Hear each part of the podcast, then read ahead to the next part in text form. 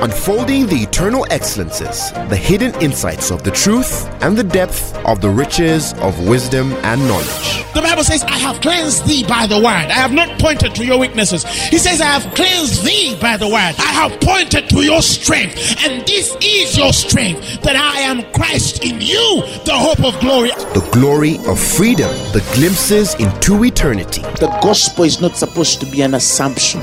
It's not supposed to be just a mere presupposition. Truth is older than language, but the word of God is way deeper than any human language. And now, Apostle Grace with the word. Our reading today comes from a very famous story that I believe many of us have read or heard being read countless times. I feel today there's a wonderful mandate there to help us understand something concerning this God we serve. And I believe that God is going to speak to us all distinctively. In Genesis, the 39th chapter, we find a story, and those of us who know the story of Joseph, out of envy, he sold into slavery to the Midianites. And then somehow he finds himself in the home of one Potiphar and he prospers in his master's house. And his master saw that the Lord was with him because the Lord prospered everything that was in the hand of Joseph. Now, if you'll allow me, in the seventh verse, the Bible says, It came to pass after these things that Joseph's master's wife, that is Potiphar's wife, cast her eyes upon Joseph, and she said, Lie with me. But he refused and said unto his master's wife, Behold, my master wotteth not what is with me in the house, and he has committed all that he has to my hand. There is none greater in this house than I, neither hath he kept back anything from me, but thee, because thou art his wife. Now then, how can I do this great wickedness and sin against God? It came to pass, as she spoke to Joseph day by day, that he hearkened not unto her to lie by her or to be with her. And one day, about this time that Joseph went into the house to do his business, there was none of the men of the house there within. And she caught him by his garment, saying, Lie with me. And he left his garment with her and fled and got him out.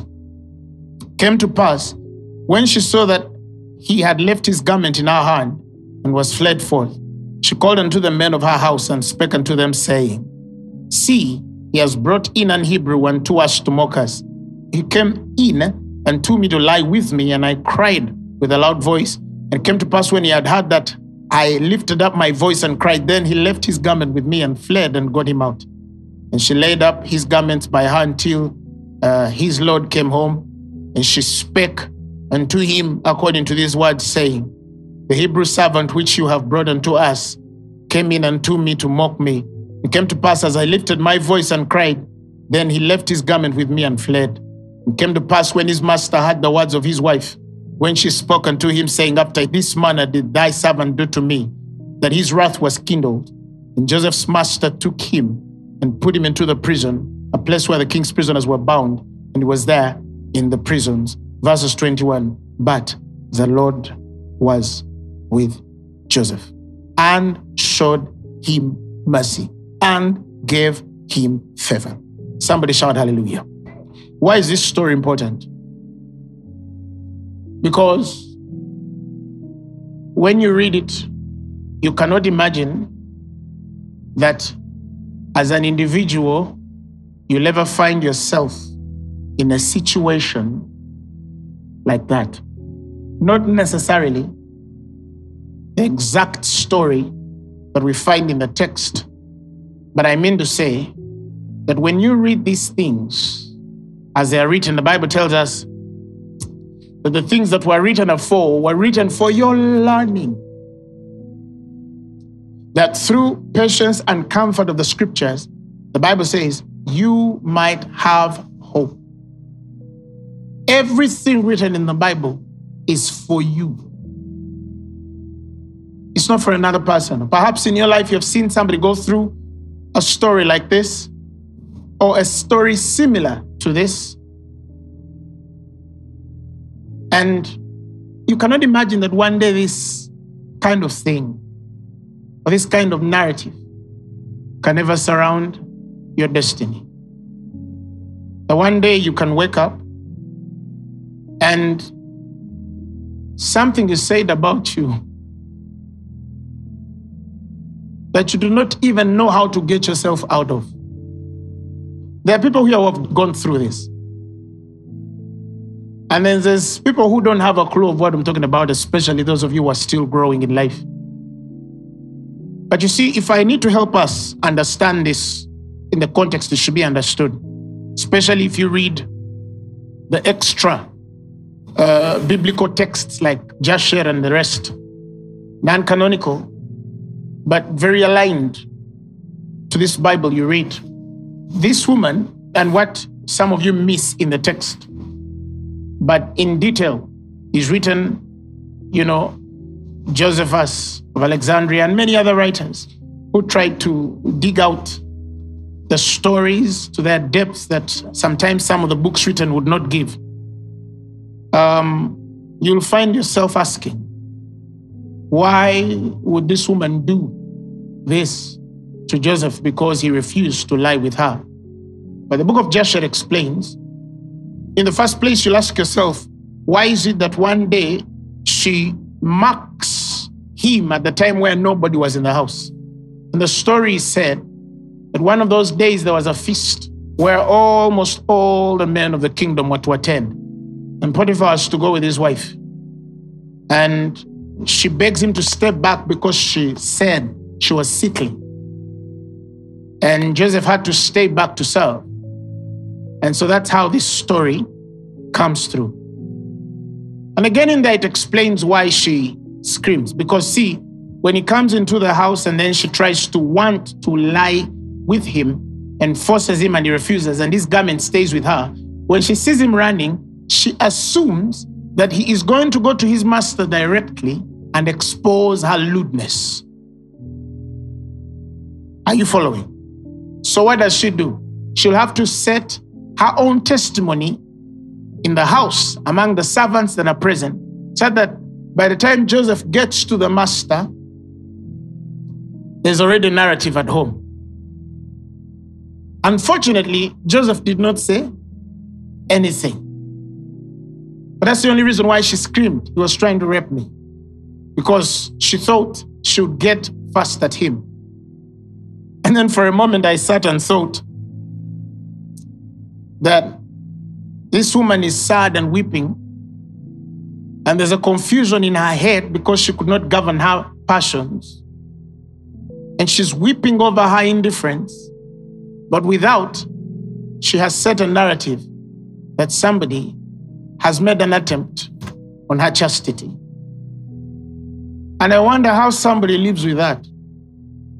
That in your head you spoke something negative or a lie actually about another person, and you are okay, or you are not willing to do what is right. I don't blame her, I don't know where she was in her walk with God. I don't know what befell her. Maybe it was one of those things we cannot explain. But this beloved woman fell into this, and this fellow ends up in prison. What is Joseph thinking? What is in the mind of a fellow who knows he has a God and he has a plea? He knows that he's not in prison for any reason. He's falsely accused. But here we are. And the Bible says the Lord was with Joseph.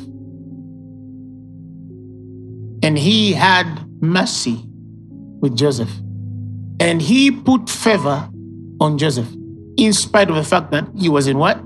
Prison. And the ways of God, like the psalmist says in 86 when he prays, in verses 11, he says, Teach me thy way. Teach me thy way. The ways of God are not so plain for us to see, they're not so direct for us to interpret. Because you'll ask yourself this question Must a man go through this? Must a man go through this? Because you want to use him to deliver people. Are we following what I'm saying? But if you do not know the ways of God, then you don't understand truth as you ought. That's why the Bible says, Teach me thy way, O Lord, I will walk in thy truth. Reconcile my heart with your ways to understand who you are, your person. Because many of the mistakes we make in life, men and women of God, is because we assume we know God, yet we do not know Him. Thank God because we're new creation. It is given to us to know the mysteries of the kingdom. Thank God because you're a new creation. You have an unction from on high, therefore you know all things. And that's an experience you can only plug into as you grow up in the way of faith. And I've realized that revelation can never be perfected without the understanding of the way of faith. Yet faith comes by hearing, and hearing by the word of God. And I've seen that sometimes God will position us to hear enough to believe to understand. Did you hear that pattern?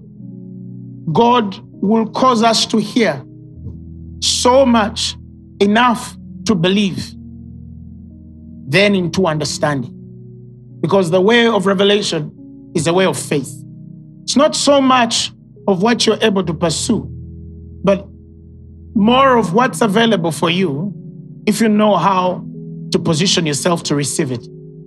When the Bible says you have an unction from on high, you know all things, it means you know all things. You just don't know that you don't know. And you cannot know only by reading the Bible, okay? But you know, as you read the Bible, faith comes for you to believe. And as you believe, you are stirred in your spirit to connect to what is already available for you by Christ. And then it starts to flow out of you so easily. Not as something you learned, but as something you understood by what you learned. Who is understanding what I'm saying? So it's like prophecy. You can never prophesy until you're sure God has spoken to you. But we cannot, you know, ignore the fact that we have had feigned faith experiences and unfeigned faith experiences. What is feigned faith? Feigned faith is the faith that deceives the self. Quote unquote, faith that deceives the self. All right? People who assume or allude to carry a faith of which result they cannot manifest. They believe, but they don't show the results of their faith. That's feigned faith. It is deceived. Okay? You think you believe, but you actually don't because it's not working.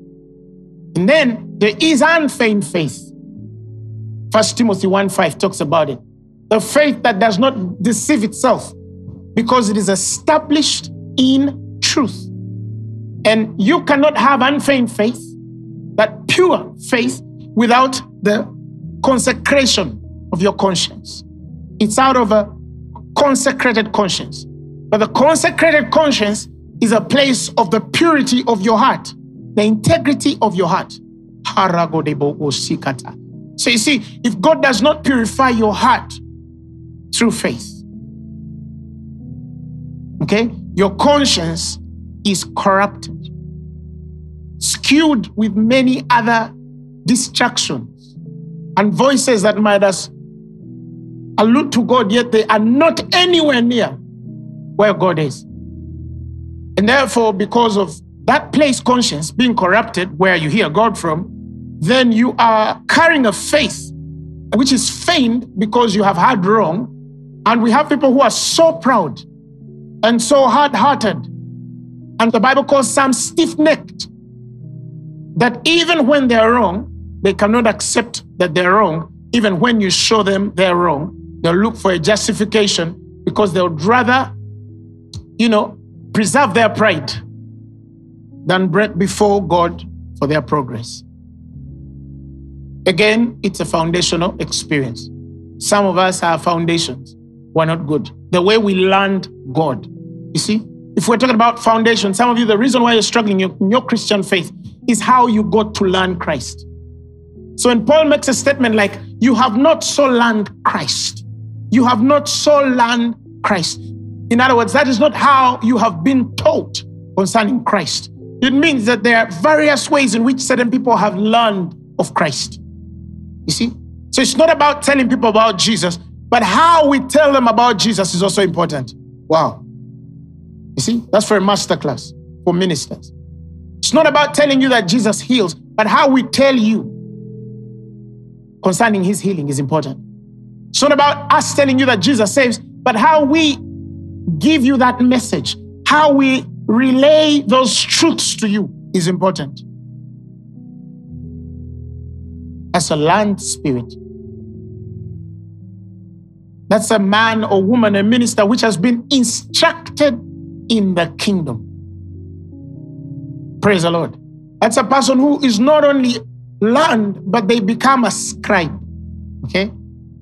Bible says that every scribe which is instructed into the kingdom of heaven is like unto man that is a householder. The Bible says, which bringeth forth out of his treasures both new and old. But the Bible tells us it speaks of a man which is a scribe, a scribe, a scribe which is instructed into the kingdom. At one particular point, let me tell you something. As you continue to learn Christ, you become a scribe.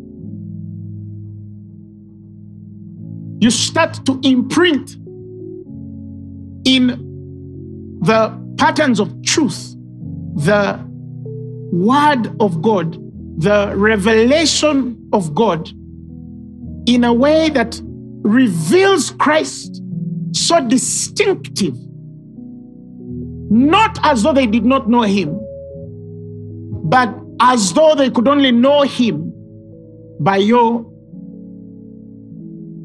subscription. Let me make it simpler. When the Bible says that you're written epistle, known and read by all men, okay? You're ministered, the Bible says, by us. This is Paul now saying that you are a written epistle. When they look at you, somebody writes. And whatever is written in scripture is actually you because you are created as a new creature in the very nature and person of Jesus Christ. For God in Christ, the Bible says, created you. So you're an epistle written. But you're not only to be written, you are also to write. Okay? And in this writing, it's not just this pen of ink. talking about the pen of the Spirit. The Bible speaks of Enoch as a scribe of righteousness. Did he write about righteousness? Do you have any writings on Enoch writing about righteousness? Not that you know. It was not so much of what many read concerning what he wrote because we don't know what Enoch wrote. But the stories about Enoch, this man which walked with God and was normal, are that he was so consecrated in God that his life became a pattern to read.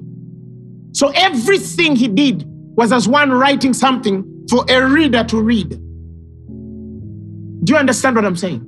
That's where God consecrates you to a place where somebody or people study you, your life. They want to learn certain things. They don't need to go to the mountain, prayer mountain. They just need to look at you. Somebody shout hallelujah. They just need to look at you and they have a what? They have an answer. You become a scribe. You're not just a partaker of the things concerning the kingdom, but you also become a scribe of them. You become that example which people can read because everything you do writes something. Somebody shout hallelujah. Shout glory to God. So, back to what I was trying to tell us here. Now, Joseph, as in the ways of God, revealed through his story, is in prison. But God wants to teach you and me something very, very important that it is possible for God to allow falsehood, lame accusations, deceptions, scandal to pursue you because it's the only way or it is the defined way for Him to design redemption, not only for you, but for all who read you. Ha, who has understood it? Who has understood it? Who has understood it? God can allow something to come up so false. And then you say, Oh God, why? How could, why would even somebody think this? way?" You understand? Strike them but they die. And God says, No, it has to go this way. You'd think Potiphar's wife, eh, as she was speaking, Joseph, God would literally just get into, and all of us are thinking that way. Because that's how we understand justice, isn't it? You'd think God would have to get this guy and say, huh, as she opens her mouth to speak, I'm going to choke her. Oh, yes, our God can do it. Our God can do it. I know that some of you heard of a story. Was it Benson Idahosa? Of a news reporter who falsely read something about him deliberately. And he pointed into that screen and spoke in tongues. We hear the television station went out of power. They tried to switch on generators and what. By the time the lights were on, we're told this fellow was gone. The guy was reading the news. Okay, God can do that. And that's the one we usually want to associate with. Kill them quick. but what about this God who is revealing another way through which he can work? What about this God who can allow the falsehood on your life and allow that story to even move? And you pray and he says, let it. Because that's the only way Joseph can enter prison. It's the only way he can interpret that dream. Perhaps if he didn't enter prison, Potiphar would promote him out of Egypt. Have you ever thought about it? Yet Egypt would need Joseph one day when Pharaoh dreams. And then these two fellows, he finds in prison, he will interpret dreams. And then one will forget him because if he remembers him early, perhaps it will be a way for him to return back to his father's house. But God has to keep him in prison because one day, in fact, you see it in Genesis 50, verses 20. Finally, when Joseph is talking to his brothers, he says, But as for you, you thought evil against me, but God meant it and too good to bring to pass as it is this day to save much people alive. That somebody can plan so evil for you. And then you scream, God kill them, hang them, put them on a tomato tree, and they die. While in the middle, the Bible says God is building something so big that through even what you never thought you could come out of, God is designing something for the salvation of many. Whoever knew, except Joseph, had gone through this. And I'm preparing you, for some of you, I'm preparing you. Some of you, I'm affirming what you already understood by your spirit that one day something might happen and find you in a problem, in a challenge that you are not able to bring yourself out, and yet you have not contributed anything to that circumstance.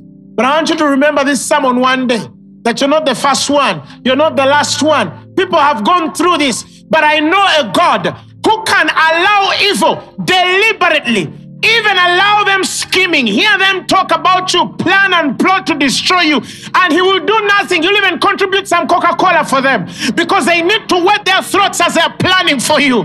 But don't get me wrong, God is not done, God is not out, God is not distracted, He's not distracted. He is building something so big, and only men with understanding can get this. That is why when you know the way of the Lord, you learn to be very slow when you're judging Christians. Very slow. That's why the Bible calls him the accuser of the brethren. Because this is the one weapon he has used since time memorial. It's his most prized relic. It's that one thing he knows that every time I want to bring or destroy somebody down, I need to soil them with something. Like I said, it might have not yet come on your house, but it could come one day. And this sermon one day will be the thing you need to get out. You listen to it and it will break you out. Somebody shout hallelujah. What was this innocent boy to do in prison? What had he done to Potiphar's wife?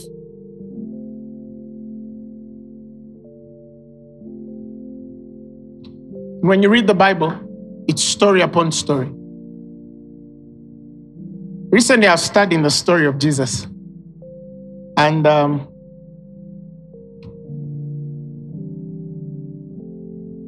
let me read for you something in Luke chapter 20, verses 19. During that time, Jesus is walking in power, he's with influence, and He's winning many to the way of the kingdom, and then the Pharisees and Sadducees and the Easterns of that time become envious against this man. As I was reading this thing, I thought to myself, oh my God, people don't read their Bibles. The Bible says in verses 19, the chief priests and the scribes in the same hour sought to lay their hands on Jesus and they feared the people, for they perceived that he had spoken this parable against them. He had spoken a parable against them. He had spoken truth against them. And then they say, Aha, I think we need to get this guy. But how do we get him? They're not seeking after his life because he has spoken falsehood. They're seeking for his life because he has actually spoken the truth against them. So they say, We need to get this fellow. In verses 20, and they watched him, comma, they watched him. That means do you know you can have somebody following everything you do, but they're not learning? They're looking for you. Even where salvation is, they cannot land. They're just looking for you. You see, you open a blind eye, but they're looking for you. You get a crippled man out of a wheelchair, but they're still looking for you. Their issue is not you God do anything. You do all you want. Preach mystery, demystify, reveal Christ. The Bible says they watched him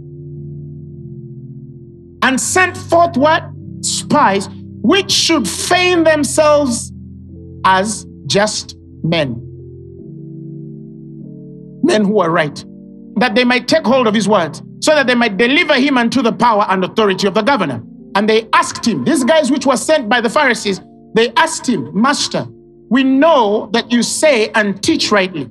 These are people who want to trip Jesus into confessing or saying something that would implicate him against the rules of Rome, but they are saying, Master.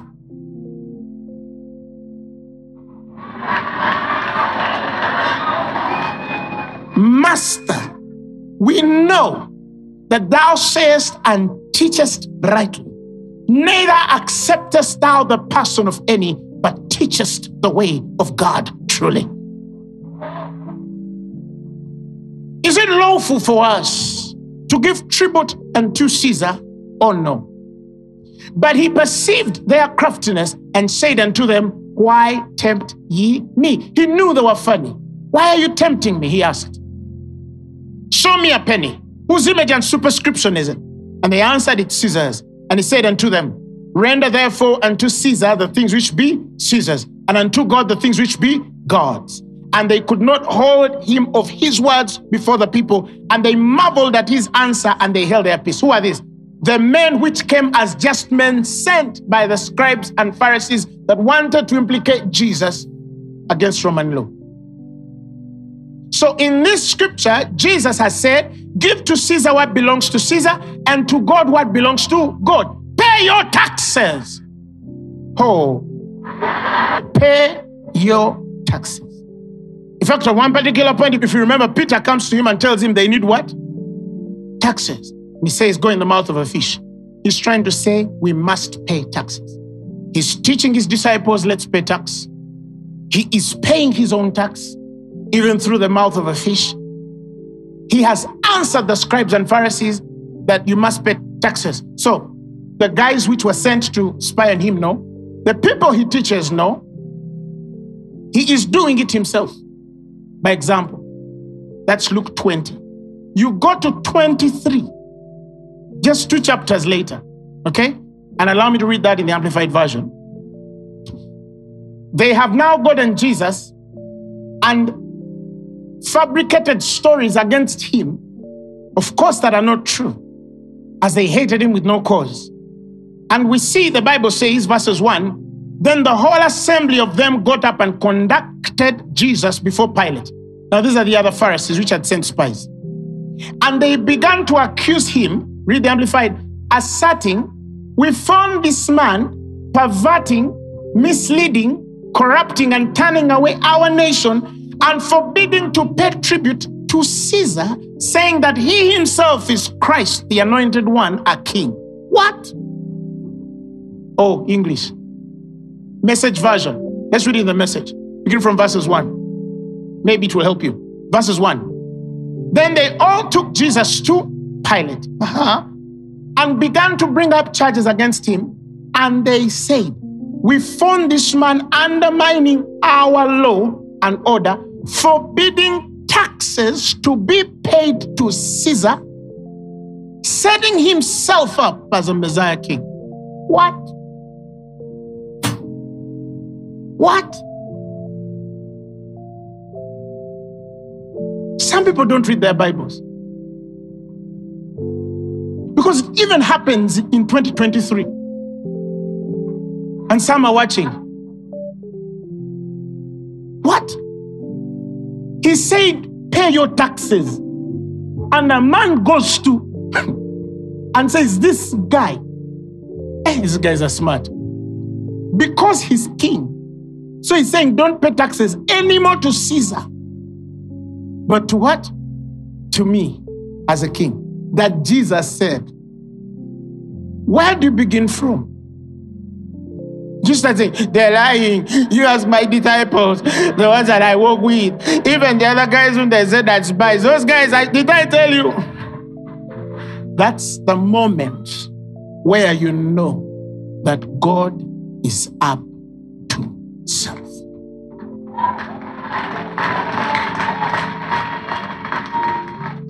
Listen, let's continue with the message. Verses 3. So Pilate asked him, Jesus, are you the king of the Jews? And he answered him, It is just as you say, I am. And Pilate said to the chief priests and the throngs, Listen, this is Pilate telling the accusers, He says, I find no guilt or crime in this man. They've gone to report him to a man who doesn't know whatever drama is there. And he can't see anything wrong with the man. He says, No, but there's nothing wrong with this fellow. Verses 5. And they were urgent and emphatic, saying, He stirs up and excites the people, teaching throughout all Judea from Jerusalem, where he began, even to his place. If you follow that story, the scriptures later in the verses tell you then they bring Jesus. In every chapter, they bring Jesus Herod. Herod wants to see a miracle. For him, he doesn't care what they've said. He heard that there's a guy who makes lame blind. So he says, Who is this guy? For a long time, he's been hearing. He just wants to see something happen live. He's not even interested in what these guys are looking for. You see? And the scriptures tell us that day, Pilate and Herod became friends. They reconciled their issues over one what? One man. They were enemies. Luke 23, verses 12. But Pilate and Herod reconciled. We see the end, and these guys insist until Pilate says, You know what? Let me wash my hands off this issue. Do as you please. And they crucified the what? The man. So you ask yourself, what is this spirit that centuries old was on a woman and comes through Pharisees and Sadducees, and it's the same thing pursuing your master, and you assume it died at Calvary. That spirit never died. Because it also works for your good, you just don't know yet. Somebody shout hallelujah. One day I was uh, meditating recently and I remember this sentence, eh? this colloquial sentence that the devil is in the details. Eh? The devil is in the details. Like those little small things that he will try to do in the details of your life. But that sentence is not complete until we say God is in the whole, God is in the aggregate. In other words, you have to see the story of Christ crucified, understand his death and resurrection. And as he's at the cross, Satan is like, I think I am where I'm supposed to be, and he's where he's supposed to be. I don't think, I don't believe Satan believed that there was any story of this man after death. Mm-mm. He knew by crucifying him that was enough. And then at the cross, this man said, It is finished. As if even what they were doing to him, because it is actually, was part of the grander plan. It was part of the other whole, the aggregate that they never saw because they focused on the detail. Are you following what I'm saying? They focused on those little small things that are being done or said. Oh, and I see Mary weeping. I see the Johns distraught and disappointed. I see the Peters, the guy who made them leave fishing. Now this is the guy at the cross. Oh, if you remember, even at the resurrection, when they come to tell them that the guy has left the grave, they could not believe it. They told the guys, It seems you guys are mad. This hit them so hard. There was no salvation beyond that. But they left him for everything. And yet, the Bible says, this was the only way he would purchase your eternal salvation. And by that death, the Bible says, he brought many sons to glory. Do you know why all of you are here?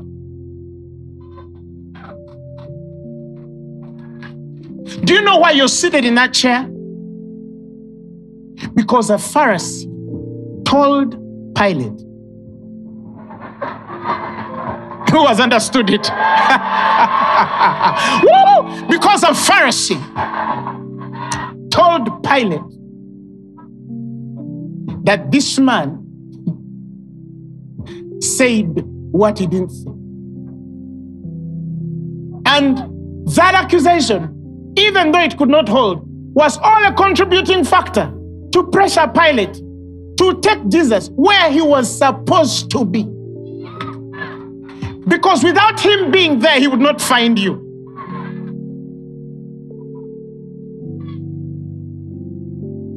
Do you know how many people here are in Phaneroo because you heard how bad we were? And you said, Let me see. Put up your hand. Don't? Hey, I want the camera to show the Pharisee what they are doing for Phaneroo. Come on, wave like this. So they told you things and you say, What? They spoil young people. Eh. Mm-hmm. They recruit through what? Is? Eh? Let me watch this wickedness. Look at you.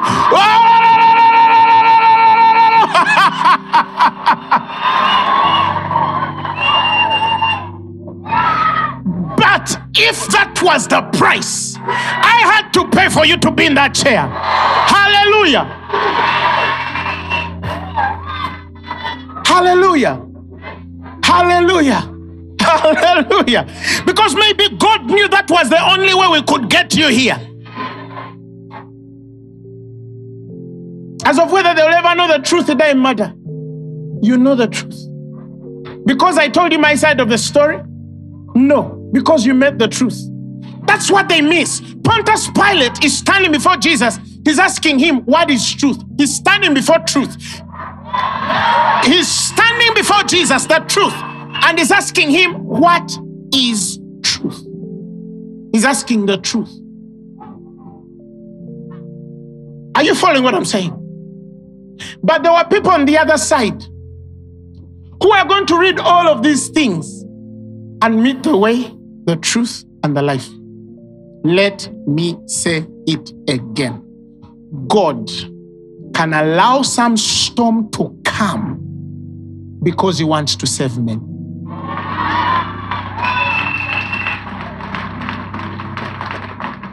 Let me give you a story some of you don't know that happened recently.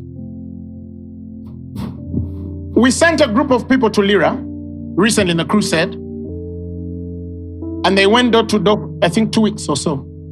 Born again people, among whom we also sent pastors, our pastors. Some pastors who are serving in Phaneroo, like Pastor Masazi and Pastor Sam, and some which are submitted to us but are running their own ministry. They were with the mobilization team. Do you know what?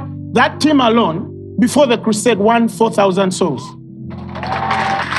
So by the time I come in, oh my goodness. Oh my goodness. Oh my goodness. Lira is taken on storm. So I preached the first day. And the second day, I had a pastor's meeting in the morning. And I preach and teach and teach and teach. And the message is amazing. Then there's this wonderful man of God who comes in as among some of the people which were invited to make comments on the teaching. And he loved it. He enjoyed the message, was a representative, uh, an advisor to somebody. A good man, by the way. He understood the message. He, he really was blessed and he affiliated with it. He was connected to it. And then, as he was testifying, towards the end of his speech, he stood before the pastor and said, And all of this you have spoken is right. But we are mad at Phaneroo Ministries for one thing, and one thing only. When your people went into the market to preach the gospel of Jesus, they bought all the pigs. Listen, and bought all the alcohol in the market. I'm in a pastor's meeting. Hundreds of pastors have come from afar they have had revelation. They've been blessed. And a man says, Phaneroo people bought pigs for all because that was the only way to incite the Muslim, and alcohol for everybody in the market. And they bought it all. Mark you, that morning, about 400 women putting on t shirts from a certain religious organization in Uganda were marching on the streets in Lira saying, Phaneroo Ministries bought pork and alcohol for people, bought 400 women. And they went through marching saying, Phaneroo people bought alcohol and they bought pork. They bought alcohol and they bought pork. They bought alcohol and they bought pork. They bought alcohol and they bought pork. Why? You say pork, you star the Muslim. You say alcohol, you start a Christian. So the Reverend, um, the father, then the bishop, uh, who was, you know, leading us, a wonderful man of God, who I think built the first Pentecostal church in northern Uganda, stands up and says, That is not us. Now, I'm sitting in one place, I am quiet. I am thinking, God, after this kind of revelation, after the distinctive marks that have dispelled and deciphered concerning the person of Jesus, how can a guy rise up and say that my people, the people I have raised, are selling or have bought alcohol? How am I going to come out of this? We have pastors from out of the country. We have pastors from northern Uganda, pastors from America there, pastors from Kenya. What? We have a group of guys. Are more than a thousand of them. They're in this room who have come to receive life. And a voice has dented us right there. What were we to do? This man says, That's not us. He said, You know me for long. I've walked with Jesus. There's a group planning this, but that is not locally. Now, in that meeting, there was a pastor who was supposed to be in the outreach that morning with the pastor axe and the rest. But the Spirit told him, Stay back. And as they were speaking, he put up his hand. He says, I want to testify because I was among those people whom they say bought alcohol. They gave him the mic. He said, number one, born again Christians cannot evangelize Jesus buying alcohol. And win 4,000 souls. It's not possible. Now, listen. The man says, I was among.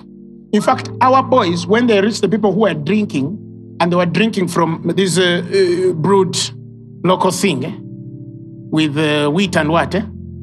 they didn't even know what it was. They were told that it's uh, what? It's an alcoholic drink. They didn't even know what it was. And the man gave the story as one who was among that team and said, I have never seen anything of that sort. I was with these people through, I was in the market. We can even get you pictures and videos. None of that was done.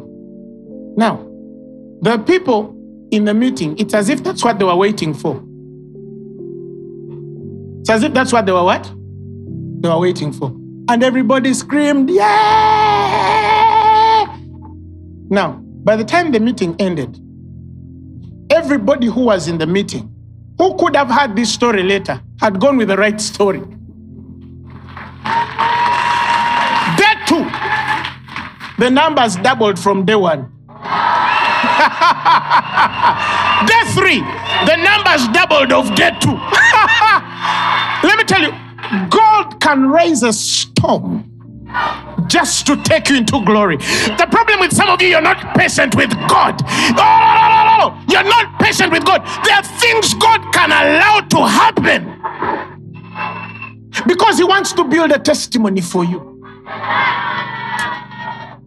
And there too, my goodness, but as if God was saying, okay, today let me move in a deeper dimension of miracles than yesterday. My goodness, the deaf heard for the first time since they were born, the crippled, the lame walked, the blind saw, the dumb spoke. Things started happening there. Miracle upon miracle upon miracle upon miracle upon miracle upon miracle. More than 6,400 people were saved.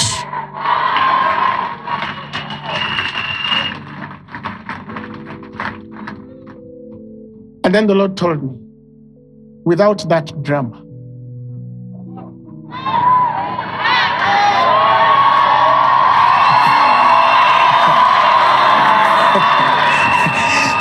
things are disturbing you for nothing. Give them time.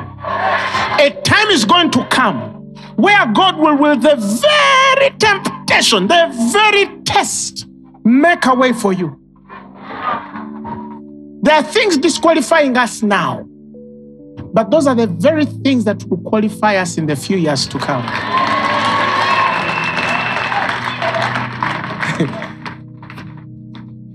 you know, I don't know whether you've ever been in a place I was dealing with somebody, they went for a job and somebody badmouthed them even before the interview. How do you begin it?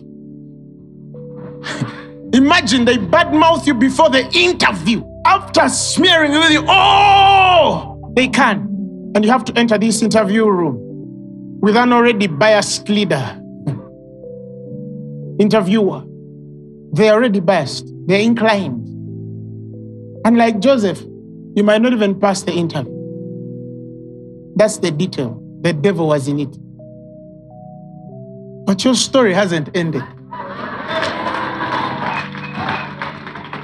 Your story hasn't ended. Don't ever think because somebody wrote you off by an accusation, your story has ended. No. Don't ever be disturbed that because somebody hates you because you are falsely accused, therefore the whole world hates you. No. With every degree of hate, God will multiply love toward you. You just need to wait. You just need to wait on God long enough to see Him. It might take 10 years, it might take five years, it might take six years, seven years. Exodus 14 14. What does He say? He says that I shall fight for you and you shall hold your peace. He can't do it when you're talking too much. No! Sometimes, no, no, no, no, no, no, no. Sometimes just find your place and keep on your course. Do what God has called you to do. It is beautiful when God Himself comes out for you. Where no the Lord was with Joseph.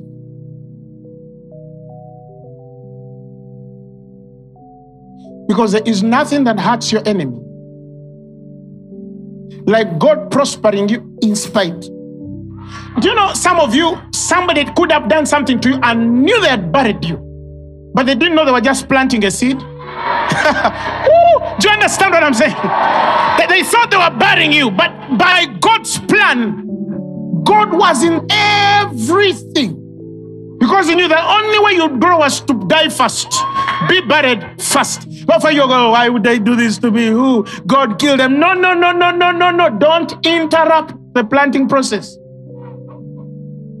Because if you're planted in shallow ground, you'll not grow.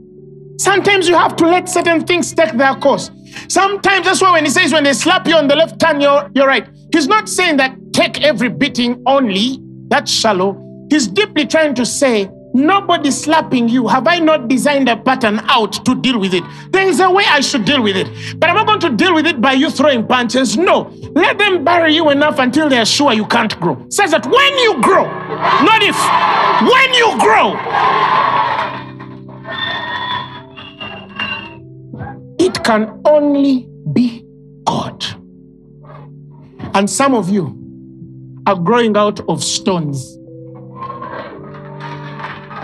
Who has understood what I just said? I'm talking about God doing something. I mean, how can a man put animals before him and get trees and cut streaks through them and animals drink and conceive by the instruction of the trees they so strict?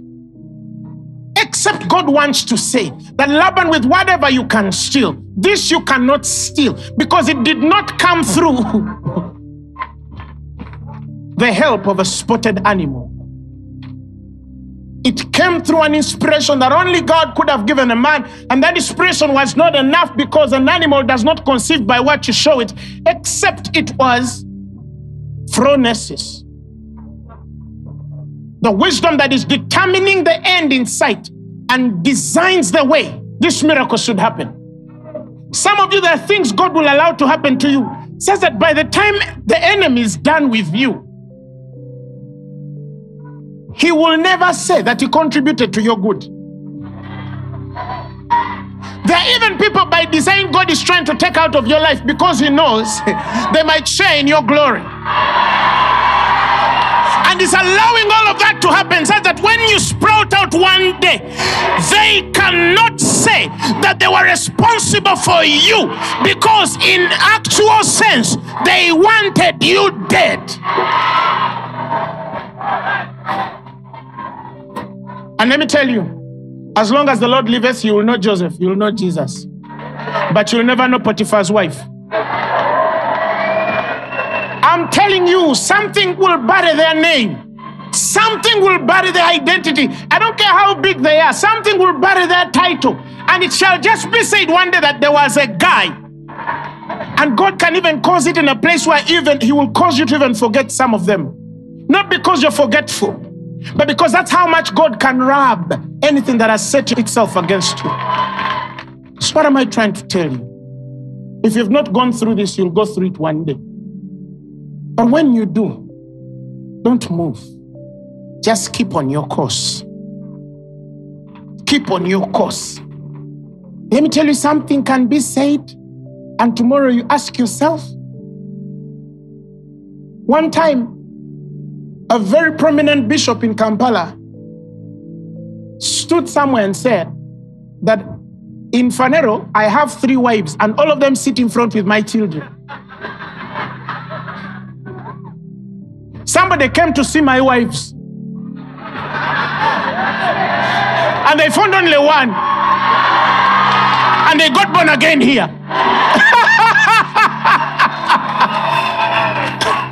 Are you following what I'm saying?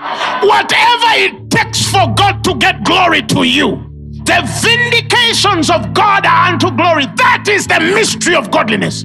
The Bible says the mystery of godliness is as great as to vindicate you by the Spirit.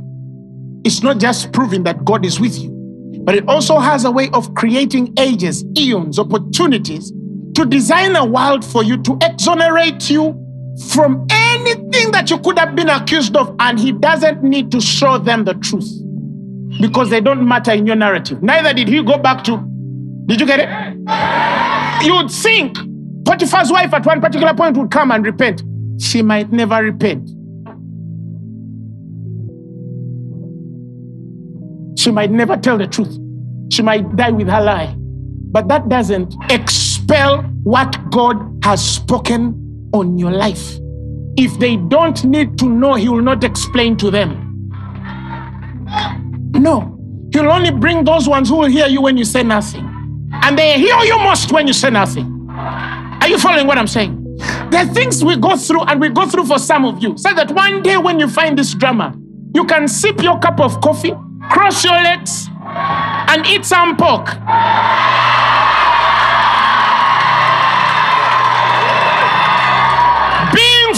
Persuaded that no weapon that is formed against you shall prosper. Nay, the Bible says, in all these things we know that all things work together for good for them that love the Lord and are called according to their purposes. Nothing against you works against you. Somehow it is building something. You might not see it today. You might not understand it next week. It might not make sense even in your lifetime. But one day, generation will arise that can judge both worlds and separate light and darkness and can see its teacher. Don't fight carnal battles. Elbow somebody and tell them, don't fight carnal battles. Let God fight for you.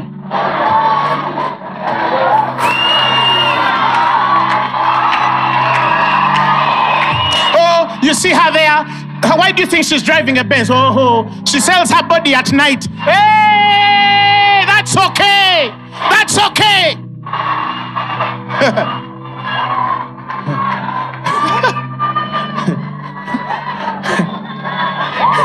when I was preaching in Nigeria, one of them said I went for more power.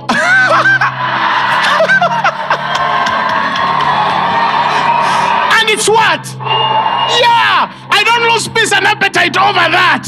Why? Because a time will come. It might not happen next week, it might not happen next year, but I know that I know, that I know that is the saving strength of his anointed. And he has a way of fighting for you, even when you have not spoken anything. That is why when you go through such things, this is the prayer you pray. You say, God, do a testimony through me, wherewith when they see, they will know that nobody can do this except by God. I'm prophesying on your life that every accusation that you have had over your life is just a stepping stone and a positioning mark for God to reveal His strength and anointing over your life. Don't explain yourself.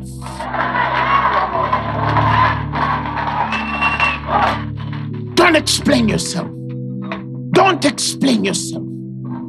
Don't explain yourself. Don't pray out. Uh-uh. Don't God take me out. No.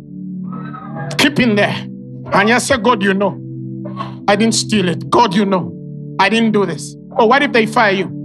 Fold your papers and put your head up.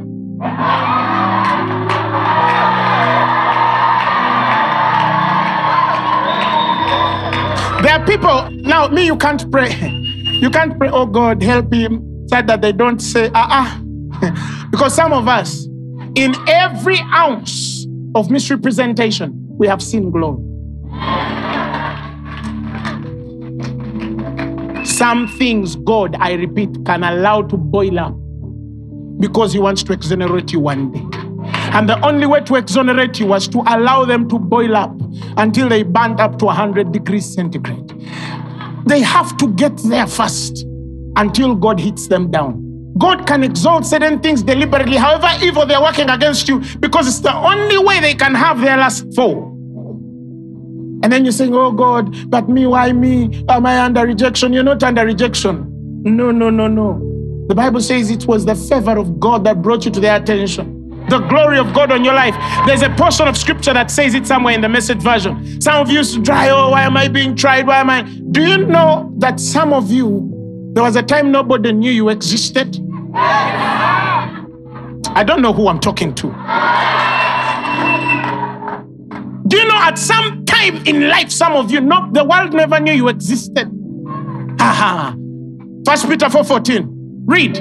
If you are abused because of Christ, count yourself fortunate. It is the what? The Spirit of God and His glory in you that brought you to the notice of others.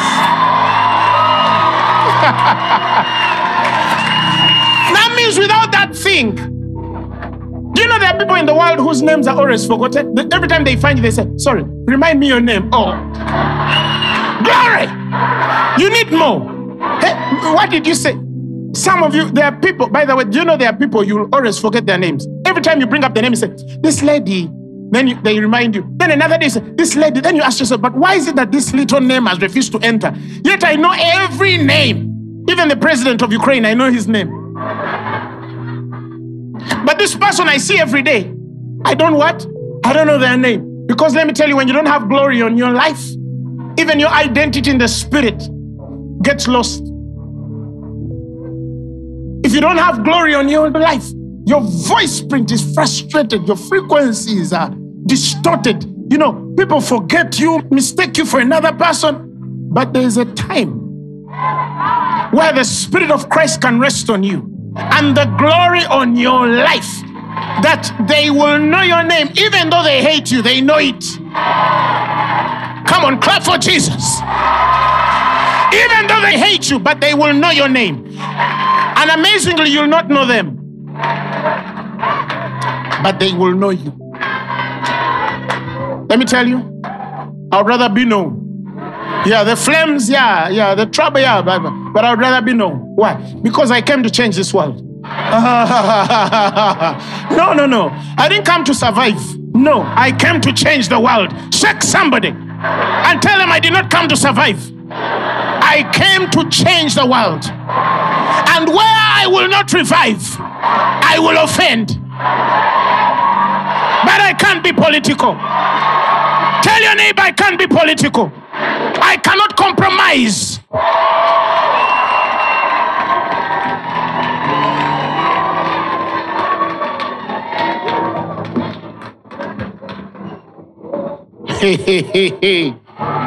oh my God. Laugh at the devil.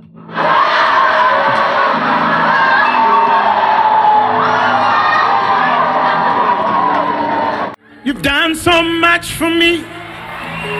I cannot tell it all.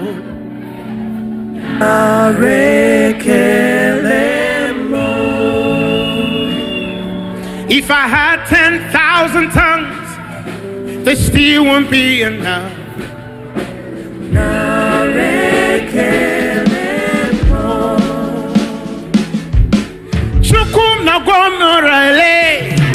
When you heal, you heal completely.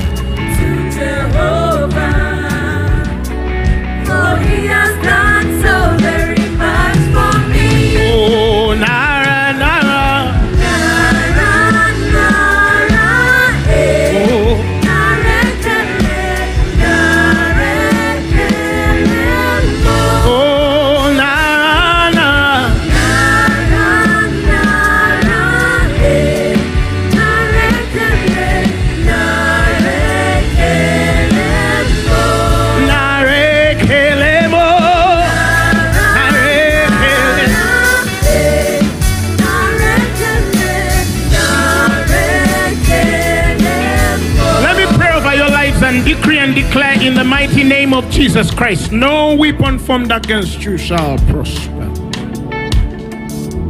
And every tongue that rises against you, you shall condemn in judgment. For this is the heritage of his servants. Your righteousness is of him. Let me pray over your life. And I don't care whatever is roaming in the air present or coming ahead, this shall turn to your good. Whatever the enemy has raised for a storm against your identity, your body, your life, your family, your reputation, your credential, I pray that may every demon that will do whatever it will do in future hear this message in advance that nothing will sink you. In Jesus name. Give him a marital praise. If you're here and you've never given your life to Jesus Christ I want to give you an opportunity to receive him as your Lord and Savior. Wherever you are repeat this after me. Say Lord Jesus I thank you because you died for my sins. You are raised for my glory. Today, I receive you as my personal Lord and Savior. I'm born again. Change me, transform me, redeem me, reveal yourself to me. Amen. This sermon has been brought to you by Phaneroo Ministries International. For more information, contact us on telephone number plus 256 200 999 400 or email us at info at phaneroo.org. You can also find us on the web at www.phaneroo.org. Follow us on our social media platforms on Facebook, Instagram, and Twitter. Subscribe to our YouTube channel at Phaneroo Ministries International. Or better still, feel free to join us every Thursday for our weekly fellowships at the Uma Upper Gardens from 5 p.m. to 9 p.m. and for our Sunday services at 9 a.m. and 11 a.m. at the Uma Multipurpose Hall. Phaneroo, make manifest.